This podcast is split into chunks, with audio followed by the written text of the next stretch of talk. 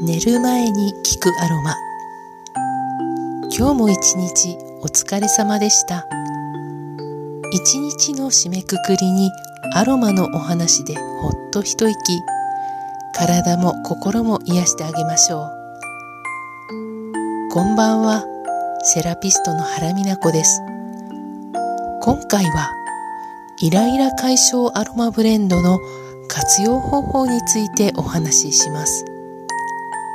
前回イライラ解消アロマブレンドとして3種類のエッセンシャルオイルをブレンドしてみました。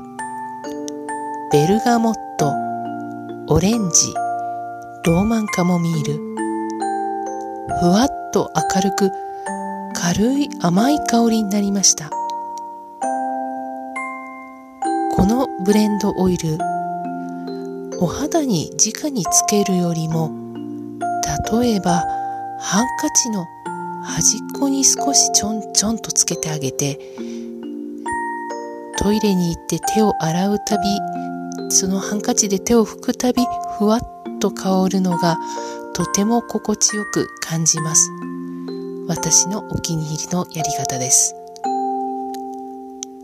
あと例えばですが布などアロマを吸収する生地を使ったピアスだとその布の部分に一滴垂らしてあげるとピアスが揺れるたびに香るこんな応用編もありますね。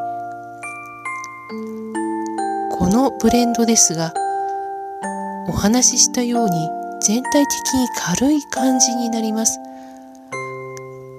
欠点としては香りが少し長持ちしないというところなんです。ですので私はこのブレンドにほんの少しだけシダーウッドを足しています。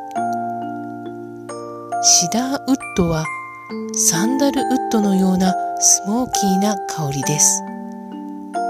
単体では少し癖があるそんなエッセンシャルオイルですがこのシダーウッドをイライラ解消ブレンドにほんの少し混ぜると軽い香りとバランスが取れて香りをしかも長持ちさせてくれるのです。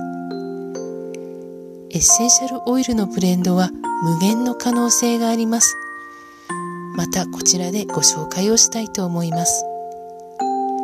アロマオイルの持つ働きを十分に体感するためにはクオリティの高いアロマオイルをセレクトしてください。嗅覚を鍛え、直感力を鍛えてくれるのです。